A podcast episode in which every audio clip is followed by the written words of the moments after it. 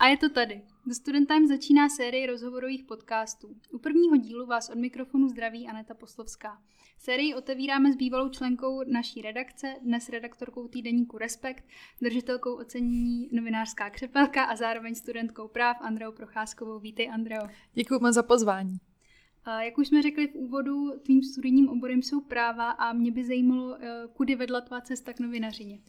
No tak přes Student Times, jak to popsala, já jsem a, začala studovat v prváku práva tady v Praze a omylem jsem narazila na tehdejšího šéf-redaktora Student Times Filipa Zajíčka a přes jednoho známého, oni říkají, že rozdělí takový jako studentský projekt, že to vypadá velmi zajímavě a mě docela bavilo vždycky psát, tak jsem se rozhodla, že se s ním zajdu na kafe a on řekl, že bych klidně jako mohla psát, kdybych chtěla, no, tak jsem nějak začala a chvilku jsem tak uh, psala už při škole a zároveň i když jsem dělala vlastně v advokáce, tak jsem si po polední pauzi odbíhala dělat rozhovory do Student Times. No a pak jsem a mě nějak napadlo, že bych mohla jít na stáž do týdenníku Respekt, protože jsem se potkala s Ondřejem Kundrou, který tam teď je zástupce šéf-redaktora. A on říkal, že dělají taky 14 denní stáže, tak že bych to mohla jít zkusit a že tak abych viděla, jak to funguje v novinách. A nějak jsem tam jako zůstala za půl roku, mě, mi Erik Tabeny nabídnul práci. A třeba i v rámci té stáže, jak říkáš, co pro tebe ze začátku byla největší výzva v rámci novinařiny? Já myslím, že vlastně dokud nikdo není v novinách, tak netuší, uh, jak noviny fungují. A to i když jsme se snažili něco podobného dělat ve Student Times, tak tohle je prostě na full time a je to, je to redakce, která je na jednom místě, každý má nějaký svůj úkol. Pro mě nejtěžší bylo, kromě toho zorientovat se tady v tom dění, tak asi si najít nějakou oblast, které bych se chtěla věnovat a potom jít na rozhovory s politikem z poslanecké sněmovny a tvářit se, že vlastně uh, mi není kolik, tolik, kolik mi bylo v tu dobu, což bylo tak 21, a že vlastně tomu všemu rozumím a že, že jsem zažila všechny ty léta a pamatuju si, co kdy bylo a co se kdy stalo. No. Takže asi nějak jako nabrat nějakou sebejistotu z začátku. A když si vlastně překonala tu počáteční fázi, přesto v současné době stále si mladá novinářka, alespoň věkem. Děkuji, set, to mě těší. Setkala jsi se tím, že by ti tvůj věk byl při práci překážkou, že by ti to třeba někdo nějakým způsobem dal sežrat, metl do obličeje, hmm. něco podobného? Paradoxně ne. A i když se mě na to často lidi ptají, tak já si nemyslím, že dneska už se to řeší, že se to dneska nějak řeší, anebo že se k tobě politici chovají třeba méně s respektem uh, dobré slovo, ale uh, myslím si, že to může být pro tebe osobně jako uh, takový handicap v tom, že víš, že některé věci si nezažila, to znamená, že se o nich musíš přečíst.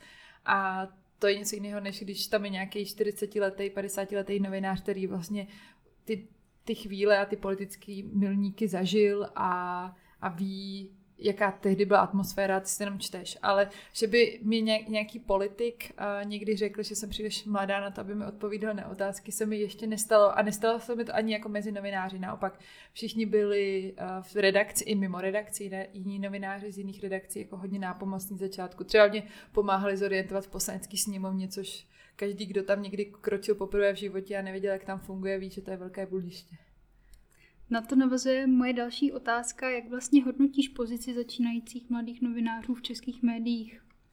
Já si myslím, že to je velmi výhodná pozice, protože redakce, všechny redakce si myslím, že tak trochu prahnou potom mít uh, takzvanou mladou krev. To znamená lidi, kteří budou chtít v terénu pracovat, budou dělat ty věci, které nikdo nechce dělat, protože ty seniorní redaktoři jsou spíš od toho, aby udávali třeba nějaké jako názorové argumenty, tón, to, toho periodika, ve kterým působí, nebo už dělají takovou složitější investigativní práci, ale vedle toho je tam spousta takových drobností nebo rychlých věcí, které někdo musí jako udělat. Takže třeba, já nevím, když by teoreticky padla vláda, tak by někdo mohl rychle udělat tý rozhovor s politologem a spíš by to byly ty mladší lidi, protože mají méně času, méně zkušeností a většinou dělají na méně dlouho trvajících článků, článcích a investigativách. Takže, takže ta pozice je podle mě velmi dobrá a jen se stačí vlastně vybrat nějaké místo a pokud se vám budou ty lidi věnovat, tak většinou to znamená, že si vás tam pak nechají. A myslíš si, že právě to je jedna z těch kvalit nebo výhod, které mají mladí novináři oproti svým profesně starším kolegům, že právě jsou časově flexibilní, mají ještě jako velkou míru toho nadšení? Nebo je tam ještě nějaký jiný plus, které třeba by si ráda vypíchla? Já si myslím, že jsou důležit, že důležité je určitě to nadšení a to, uh, že ti je jedno, jestli skončíš v 8 večer nebo ve 4. Uh, nejsi rozhodně uh, limitována většinou nějakými závazky, jako jsou vyzvedávání dětí ze školky a podobně, jako starší kolegové. Takže výhoda určitě je ta flexibilnost. Zároveň výhodou je také to, že ty mladí novináři dávají těm starším vlastně nějaký pohled do té mladé generace, která často je pro ně už vzdálená přirozeně, jako pro mě jsou teď vzdálení uh, lidi okolo 15 let, protože vlastně netuším, co se tam děje a proto se ptám třeba své sestry, co se tam děje a tak. Takže to je určitě nějaká výhoda, že podkrývají nějakou další generaci, která tady bude za pár let jako rozhodovat uh, volby, bude pravděpodobně část z nich na vysokých postech, ať už v politice, biznisu, nebo právě i na těch novinářských postech. A cítíš jako novinářka určitou formu právě zodpovědnosti vůči své generaci, jako její reprezentantka? Nevím, jestli vůči své generaci, to si myslím, že bych byla hodně pod tlakem, kdybych se cítila zodpovědná za svou vlastní generaci. Cítím odpovědnost za svoji práci a dá se říct za tu redakci, ve které působím, protože ať už uděláš jakoukoliv chybu, tak kromě toho, že se to sveze po tobě, tak se to sveze i po té redakci, ve které působíš a po lidech, kteří vlastně za, za to nemůžou. Takže necítím úplně gen, odpovědnost za naší generaci, protože si myslím, že naše generace je tak různorodá, že, že ani část z nich by nechtěla, abych ji reprezentovala. A naprosto to chápu, takže spíš se snažím zaměřovat se na to, abych dělala svoji práci dobře a úplně se nestresovat a, a nestavit se do pozice jako mluvčího a naší generace, jestli se dá takhle nazvat. A jak jsi říkala, že právě uh, tvé chyby vlastně se svezou po celé redakci, tak jak, jak bojuješ s tím, že na tobě vlastně tíhne ta zvýšená zodpovědnost, že vlastně máš určitou hmm. váhu, to je to, co děláš, má váhu a jak, jak se s tím vnitřně vypořádáš, aby tě to neparalizovalo? Asi prevencí a co tím myslím je, že když jsem přišla do Respektu, tak uh, jsem se bavila po tom, co mě vlastně přijali, tak jsem se bavila se šéf-redaktorem Erikem Taberem, ale i vlastně s dalšíma lidma a o tom, jak dělat tu práci nejlépe tak, aby se člověk vyhnul chybám a dodržuju nějaké, nějaké standardy té práce, to znamená, nevymýšlím si citace, snažím se popisovat věc tak, aby byla co nejblíže tomu, co se doopravdy děje, aby byla co nejvíc, nej, nejblíže tém, tomu skutečnému dění. Snažím se vlastně zahrnovat do, do těch svých textů obě ty strany, nebo tři strany, to může být jich víc, prostě snažit se pokrýt uh, tu problematiku celý šíři. A když už se něco stane, tak, uh, což teda já musím zaklepat, což tady klepat nebudu, ale normálně bych zaklepala v tom, že se mi nikdy nic takového zatím nestalo. Ale umím si představit, že kdyby se stalo, tak asi je důležité jako se omluvit za tu chybu. A co nejdříve to asi říct svým nadřízeným a té redakci, a, převzít za to nějak odpovědnost, jako chyby se stávají. Myslím, že to je normální.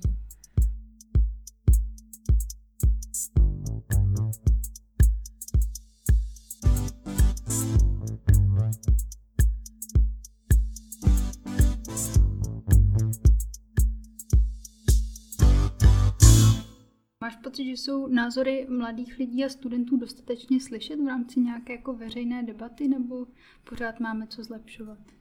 Myslím, že poslední dobou jsou slyšet čím dál tím víc a je to určitě dobře. Těch aspekt, těch důvodů proč je několik, může to být třeba ta klimatická krize a to dění, ta, ty stávky mladých okolo ní, to rozhodně si myslím, že část mladší generace probudilo mluv, uh, a motivovalo mluvit a vyjadřovat se k veřejnému dění. Zároveň taky asi není nedůležité, že uh, teď asi největší demonstrace od roku 89 pořádali vlastně mladí lidé, lidé, vysokoškoláci z milionu chvilek, což taky může být motivující pro tu mladou generaci. Takže já myslím, že to vyjadřování se rozhodně zlepšuje a ta touha potom se vyjadřovat se také zvětšuje. Otázkou je, jestli ty média dávají dostatečný prostor těm tématům, které se věnují a, týkají mlad, mlad, mladých lidí. A to pak už záleží na rozložení té redakce a to, a to, tomu aspektu, kolik mladých lidí nebo lidí z té generace tam jsou nebo nejsou. No. A, a to si myslím, že třeba my v Respektu se snažíme přemýšlet i o mladých čtenářích a to nejen teda kvůli tomu, že tam jsem já, ale protože nám to přijde důležité. Takže si myslíš, že to hlavně jakoby zodpovědnost té redakce, jak zodpovědně nebo jak průsledně se vlastně zaobírá všemi těmi generačními stupni, aby vlastně zahrnula ta témata do, do svého programu. Já si myslím, že úkolem každé redakce nebo novináře eh, je přinášet informace o tom, co se děje a o tom, jak se společnost vyvíjí nebo nevíjí.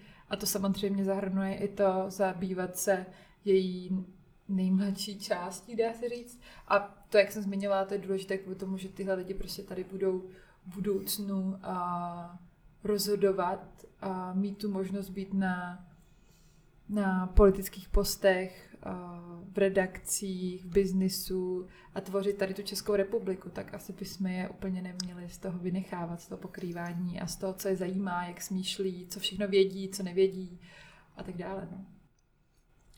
Chci se tě zeptat na současně stále silněji nastupující podcastový trend v Česku. My teď tady stejně, taky, stejně tak začínáme. Jak to máš ty a podcasty? Máš sama nějaké oblíbené? Hmm. Já, já poslouchám podcasty už tak dva roky, ale podko- poslouchám většinou zahraničí. Můžu doporučit pro takovou jako denní, takový denní pořádek si zahraničních určitě Daily od New York Times, to mi přijde, že to je fakt skvělý, takhle kdybychom se v Česku k tomu někdy mohli přiblížit a měli takové finanční a technické možnosti, tak by to rozhodně uh, prospělo i právě třeba tomu zájmu mladých o, o informace a o novinařinu, protože jak se ukazuje třeba z těch statistik New York Times, tak uh, ty ti čtenáři New York Times, který poslouchají podcasty, jsou výrazně mladší než ty, kteří je čtou. Zároveň uh, mám ráda různý takový ty rozhorový, rozhorový uh, podcasty. Můžu zmínit třeba Ezer Klein show, show, tak to taky doporučuji. To je hodně takové široké, není to jenom o politice. V Česku myslím si, že a na tom se shodnou podle mě úplně všichni, jako vyčnívá a dlouho vyčnívat bude Vinohradská 12, kterou dělá Český rozhlas. Oni mají k tomu ještě jako skvělý archiv, takže tam můžou dát dobové nahrávky. Lenka Kabrhalová je skvělá novinářka a má vlastně teď například přináší rozhovory z Ameriky a i třeba z Ruska, prostě s lidmi, kteří jsou na místě a myslím si, že tohle je nějaká velmi super ukázka veřejnoprávní funkce. No. Eh, co by si doporučila studentům, které láká novinařina? Kteří si řekli tak, teď bychom do toho šli, ale nevíme jak. Hmm. Já si myslím, že co by vám řekli někteří lidi, uh, kteří teď jsou v novinařině, tak by bylo možná nechoďte studovat žurnalistiku. Já s ním úplně nesouhlasím. Uh, já si myslím, že běžte studovat to, co chcete studovat, protože máte studovat to, co vás zajímá a je to jedno, jestli to je právo, ekonomie, žurnalistika nebo cokoliv jiného. Jasně a výhodu asi pak mají na tom trhu ty, kteří jsou více specializovaní.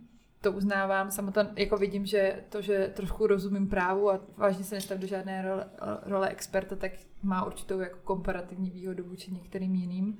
A třeba podobně starým a lidem, kteří se ucházejí o nějaká místa v redakcích.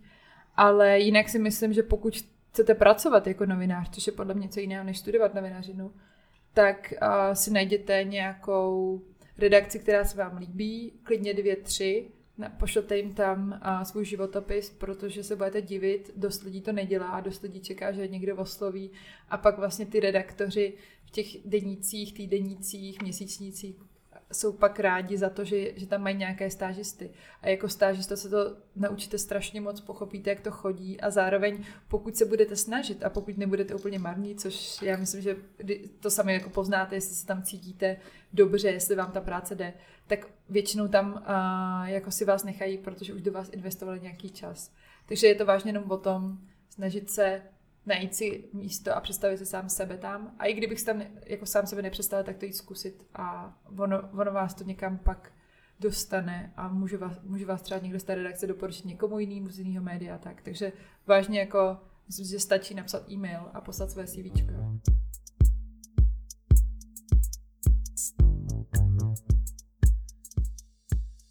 Takže víceméně základem je teda udělat ten jeden krok navíc a prostě pokusit se víckrát vytrvat vydržet Ano, to je myslím, že u všeho a nemusíte chtít jenom do novinařiny, že mi přijde, že v Česku je často zažitá představa, že to všechno nějak přijde samo. Myslím si, že nikdy nikomu nic nepřišlo úplně samo. A, takže říkám, sedněte k počítačům a napište do různých redakcí, a jestli nepotřebují stážisty nebo někoho, kdo jim bude a, pomáhat s něčím. A když už jsme u těch začátků, jaké vlastnosti podle tebe by měl mít vlastně dobrý novinář? Těžká otázka. A myslím si, že by se neměl bát mluvit s lidmi a třeba zvednout telefon a volat. Myslím si, že by rozhodně neměl se nechat, aby ten pocit nepříjemnosti, když někoho s něčím konfrontujete a víte, že se mu to nebude líbit, ho zatlačil do kouta a donutil ho, aby se na to nezeptal, protože novinář není od toho, aby byl nejoblíbenější nebo aby se někomu zalíbil, aby zjišťoval informace. Myslím si, že to musí být člověk, který je od přírody zvědavý, nebo aspoň se umí do toho donutit, že je zvědavý, protože abyste zjistil nějaké nové informace, tak musíte je chtít zjistit. Jako výhodou je samozřejmě být extrovertní typ, ale znám strašně moc introvertních novinářů, kteří se to nějak naučili a přeučili se. A vlastně jsou v něčem někdy lepší než ty extrovertní, protože jsou méně nápadní v té touze jako sehnat informace. A zároveň to asi musí být člověk, který nemá černobílý vidění, v tom slova smyslu, že dopředu, než něco jde psát, tak už na to má tak strašně jasný a vyhraněný názor, že už se nenechá ovlivnit uh, těmi okolnostmi nebo těmi informacemi, které k němu přicházejí a vyvracejí ten jeho názor. Takže asi takhle bych to nějak schrnula, ale myslím si, že existuje nějaká přesná definice a myslím si, že to je pak spíš o tom, jak moc ten člověk to chce dělat a jak jak moc vlastně chce přinášet ty informace do, té, do toho veřejného prostoru a popisovat trendy, jevy toho, co se v ní děje. Andro, děkujeme moc za rozhovor. Já děkuji za pozvání. Dnešní díl pro vás připravila Aneta Poslovská, úvodní znělku sloužil Noé Uklán a střih zařídil Ondřej Obergruber. Další rozhovor v podcastech The Student Times najdete za dva týdny. Do té doby nás můžete oslovit na sociálních sítích. Na Facebooku a Twitteru nás najdete jako The Student Times, na Instagramu pak jako TST podtržítko official. Budeme rádi za všechny vaše komentáře.